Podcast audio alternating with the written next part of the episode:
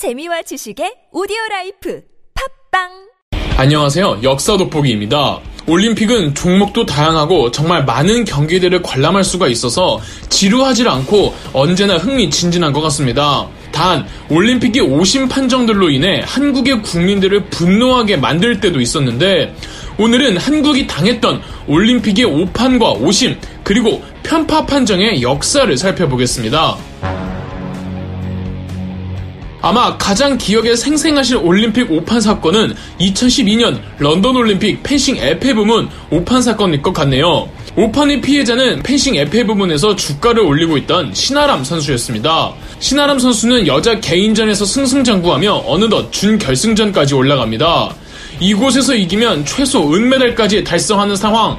상대 선수는 독일의 하이데만 선수로 이전 2008년 베이징 올림픽 때 금메달을 딴 실력자였죠. 이 실력 있는 독일 선수를 상대로 신아람 선수는 굉장히 잘 싸웁니다. 두 선수는 팽팽히 맞서 싸우다가 좀처럼 승부가 나질 않았고 결국 1분간 연장전으로 돌입합니다. 이 연장전에서는 우선권이 신아람 선수에게 있었기 때문에 무승부로만 끝나도 신아람 선수가 이기는 경기였습니다. 즉 굳이 공격해서 득점하지 않더라도 이 방어에만 성공해 실점하지만 않으면 결승 진출이었죠. 이 1분 중 59초까지 신아람 선수가 방어에 성공합니다. 그리고 남은 1초도 신아람 선수가 막아내는데 성공했죠. 전 세계 시청자들과 현장에 있던 모든 관중들도 신아람 선수의 승리라고 생각했습니다. 그런데 심판이 갑자기 마지막 1초를 인정하지 않겠다며 1초를 더 준 겁니다. 억울하지만 1초가 재경기되었는데 1초가 흐르질 않는 겁니다. 1초가 흐르지 않은 가운데 신아람 선수가 공격을 먹히지만 엄연히 1초가 지난 이후 들어온 점수였기 때문에 인정될 수가 없는데 타임워치가 1초 이후 흐르질 않으면서 심판이 이를 유효타로 인정해버린 겁니다. 1초라는 시간이 정말 순식간이기 때문에 1초만 버티면 되는 신아람 선수는 당연히 가만히만 있어도 된다고 생각했고 실제 1초가 지나고 경기가 끝났다고 생각됐을 때 먹힌 공격이었죠. 이는 누군가의 악이었다기보다는 이 시간을 계산하던 한 16살 아르바이트생의 실수였는데 심판은 이 실수를 실수로 보지 않고 공식 판단의 근거로 삼았던 겁니다. 코치진이 강력하게 항의했으나 심판진은 항의를 거부했습니다. 시간 계산하는 아르바이트생은 실수를 할 수 있지만 전문 심판진들은 그러면 안 되죠. 아마 본인들의 실수를 인정하는 꼴이 창피해서 코치진의 항의를 무시한 듯한데 결국 전 세계적으로 IOC를 욕보인 더 큰 쪽을 당하게 됐죠. 대한 펜싱 연맹은 경기 후 계속 항의했으나 계속 거부당했고 국제 펜싱 연맹은 신아람 선수를 달래고자 특별 수상을 수상하려 했으나 이건 뭐 기만하는 행위죠. 대한체육회는 받아들였으나 신아람 선수가 거절했습니다. 충격 때문인지 신아람 선수는 3, 4위전에서 떨어졌으나 이 여자 단체전에서 은메달을 수상하며 대한민국 최초 여자 펜싱 에페 종목 올림픽 메달을 수상하는 역사를 남겼습니다. 비단 한국인뿐만 아니라 전 세계인들이 이 당시 오판 사건을 현장에서 목격했고 신아람 선수에게 경기마다 큰 박수를 주었죠. 또한 올림픽이 종료된 이후에도 이 1초 사건은 세계적으로 각종 밈과 패러디로 조롱되어 올림픽 역사의 치욕으로 남게 되었습니다. 다음은 동계 올림픽으로 넘어가자면 2014년 소치 동계 올림픽의 오심 판정도 많이들 생생하시리라 생각이 듭니다. 피해자는 바로 우리 대한민국의 영웅 김연아 선수였죠. 피겨스케이팅 여자 싱글 부분에서 김연아 선수는 뭐 늘 그렇듯 완벽에 가까운 연기를 선보였습니다. 김연아의 대항마라는 평을 받긴 했지만 올림픽 직전부터 기대감이 서서히 떨어지고 있던 러시아의 소트니코바 선수는 여러 실수를 보이면서 아쉬운 경기를 선보였죠. 외국의 수많은 캐스터들도 전부 김연아 선수의 금메달을 확정하다시피 말했습니다. 비전문가가 봐도 김연아 선수의 연기가 압도적으로 앞서는 상황이었으나 심판진은 소트니코바에게 김연아 선수의 점수보다 5점이나 더 많은 점수를 부여했습니다. 소트니코바의 총점은 224점, 김연아 선수의 총점은 219점이었죠. 이렇게 소트니코바가 금메달을, 김연아 선수가 은메달을 따게 됐는데 너무나도 말이 안 되는 상황이었죠. 사실 이건 심판진의 오심이라기보단 주최국인 러시아에 대한 편파 판정이라고 해야겠죠. 당시의 편파 판정은 역시 이 세계적인 외신들이 맹비난하였고 모두가 판정 방식과 소트니코바의 금메달 수상에 고개를 갸우뚱하는 기사를 마구 냈습니다. 경기 이후에는 러시아의 한 기자가 원래 김연아 선수의 점수가 훨씬 높았는데 소트니코바보다 점수가 높아지자 조금씩 점수가 깎이기 시작했다고 폭로하면서 파문이 일기도 했습니다. 심판진의 구성을 보면 한 명은 러시아 빙상연맹 사무총장의 부인이었고 또 한 명은 러시아 빙상연맹의 전 부회장이었던 사람도 있었습니다. 2014년 소치 올림픽은 김연아 선수의 마지막 올림픽이었기에 더더욱 많은 아쉬움을 샀죠. 대한체육회와 대한빙상경기연맹은 제소 절차를 밟았지만 이 국제빙상연맹은 이를 기각시켰습니다. 올림픽 이후 소치 올림픽 당시 러시아 선수들이 대거 도핑 스캔들이 터지면서 사태는 더욱 불거졌었죠. 비록 결과는 아쉽게 됐으나 한국인을 포함해 해외 수많은 사람들은 러시아를 비난하고 김연아 선수에게 가슴으로나마 수십억 개의 금메달을 보내주었답니다.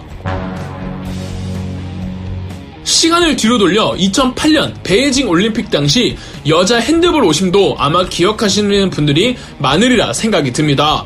2008년 베이징 올림픽 여자 핸드볼 부문에서 한국팀은 준 결승전까지 진출해 노르웨이와 맞붙습니다. 당시 경기는 정말 손에 땀을 쥐게 했습니다.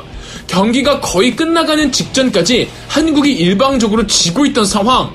그런데 그 후반부 갑자기 한국팀이 여러 차례 골을 넣더니 경기 종료 6초 전에 동점을 만들어내는 굉장히 극적인 상황이었죠.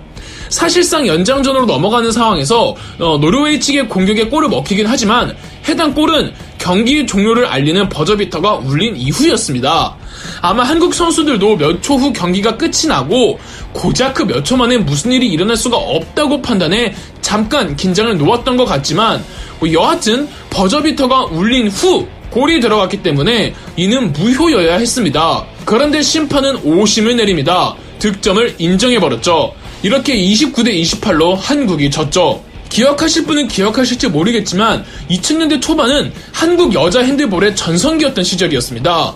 2004년 아테네 올림픽의 여자 핸드볼 선수들 이야기를 다룬 영화 우리 생애 최고의 순간 일명 우생순이라는 영화가 상업적으로도 큰 성공을 거둔 만큼 당시 한국인들은 여자 핸드볼에 큰 관심과 기대를 걸고 있었습니다. 2008년 베이징 올림픽에 참여했던 선수들 역시 영화 우생순의 실제 모델들이기도 했고요. 결승 진출이 눈앞에 있던 상황에 심판의 오심으로 그 꿈이 좌절된 겁니다. 더 안타까운 건 우생순 주인공들의 실제 모델들이 되는 선수들이 이 베이징 올림픽이 마지막 올림픽이었다는 겁니다. 많은 관중들이 안타까워했고 선수단과 감독들은 30분간 경기장을 참아 떠나지 못했다고 합니다. 국제 핸드볼 연맹은 나중에 오심을 인정하기는 했으나 결과 번복은 없이 그냥 유야무야 끝나버렸습니다. 그래도 3, 4위전에서 한국 여자 핸드볼 팀은 헝가리를 상대로 우승하여 동메달을 거머쥐었고 많은 외신들도 한국 여자 핸드볼 팀을 응원했습니다. 중국 언론은 금메달보다 값진 동메달이었다고 기사를 내기도 했었죠. 마지막으로 올 것이 왔습니다. 바로 그 이름도 악명 높은 오노 사건입니다. 오노라는 이름이 당시 얼마나 많이 한국에서 거론되고 회자됐는지 저는 아직도 생생할 정도입니다. 사건은 2002년 미국의 솔트레이크시티 동계올림픽 때였습니다. 종목은 쇼트트랙 1500m. 사실 쇼트트랙 1500m 이전부터 아, 이상한 경기들이 이어지고 있었습니다. 쇼트트랙 1000m에서는 아직 대한민국 선수였던 안현수 선수가 출전했는데 이 미국의 아폴로 안톤 오노 선수와 중국의 리자진 선수가 서로 반칙을 하다가 안현수 선수까지 걸고 넘어졌고 1에서 3등으로 달리던 세 선수가 모두 넘어지는 바람에 뒤에 있던 4등이 어부지리로 금메달을 따면서 1차로 대한민국 국민을 화나게 만들었습니다. 5000m 계주에서도 미국의 선수가 한국 선수에게 반칙을 했음에도 심판은 모르는 척 했습니다. 이게 2차 빡심이었죠. 그런데 1차와 2차는 1500m 역대급 반칙 사건 및 편파 판정으로 묻힐 정도였습니다. 1500m 쇼트트랙에서는 김동성 선수가 나섰는데 이 김동성 선수는 1998년 나가노 동계올림픽에서 금메달을 수상한 선수였으며 세계의 순위권에 드는 아주 유능한 선수였습니다. 이 김동성 선수는 1500m에서도 결승전까지 안정적으로 진출하는데 이 결승전에는 이미 1000m에서 더러운 플레이를 펼친 미국의 아폴로 안톤 오노 선수와 중국의 리자진 선수까지 있었습니다. 이 김동성 선수가 압도적으로 맨 앞에 있었고 다소 뒤에 처져 있던 미국의 오노 선수는 세 바퀴를 남겨놓고 2등까지 앞섭니다. 김동선 선수와 오노 선수가 달리고 있을 때 오노 선수가 두 팔을 들어 어, 마치 김동선 선수가 자기한테 반칙 행위를 했다는 사인을 보냈습니다. 하지만 한창 경기가 진행 중이었던지라 일단은 그냥 넘어가면서 김동선 선수가 1등으로 결승 라인을 통과했습니다. 아무리 빠르게 경기가 진행되고 있었더라도 딱 육안으로만 봐도 김동선 선수의 신체 접촉이 전혀 없었다는 걸 알 수가 있었습니다. 경기가 끝나고 이제 경기 결과만 기다리는 상황.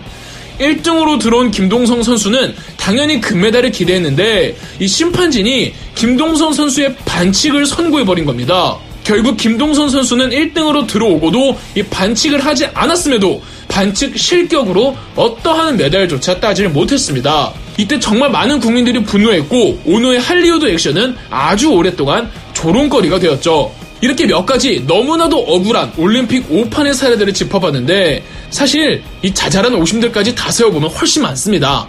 이는 비단 한국만의 문제가 아닌데 일단 이런 일이 일어나는 이유는 올림픽 개최지가 강대국인 경우에 심판진들이 눈치를 너무 본다는 겁니다. 이 더불어 인간이라면 누구나 실수할 수 있는데 IOC나 각 스포츠 종목별 국제 연맹 단체에서 뭐 그런 실수가 창피해서 인정하려고 하지 않는다는 겁니다. 스포츠는 국제 정서와 국가 규모를 초월한 정말 스포츠로만 경기를 이어나가는 평화적인 체전이고 또 진짜 창피하고 부끄러운 건 실수를 뒤덮고 인정하지 않으려는 자세라는 걸 IOC가 생각을 고쳐 했으면 하네요. 올림픽은 평화와 화합의 상징이니까요. 그럼 여기서 돋보기였습니다. 영상 재미있으셨다면 구독과 좋아요, 알림 설정까지 해주시면 감사드리겠습니다.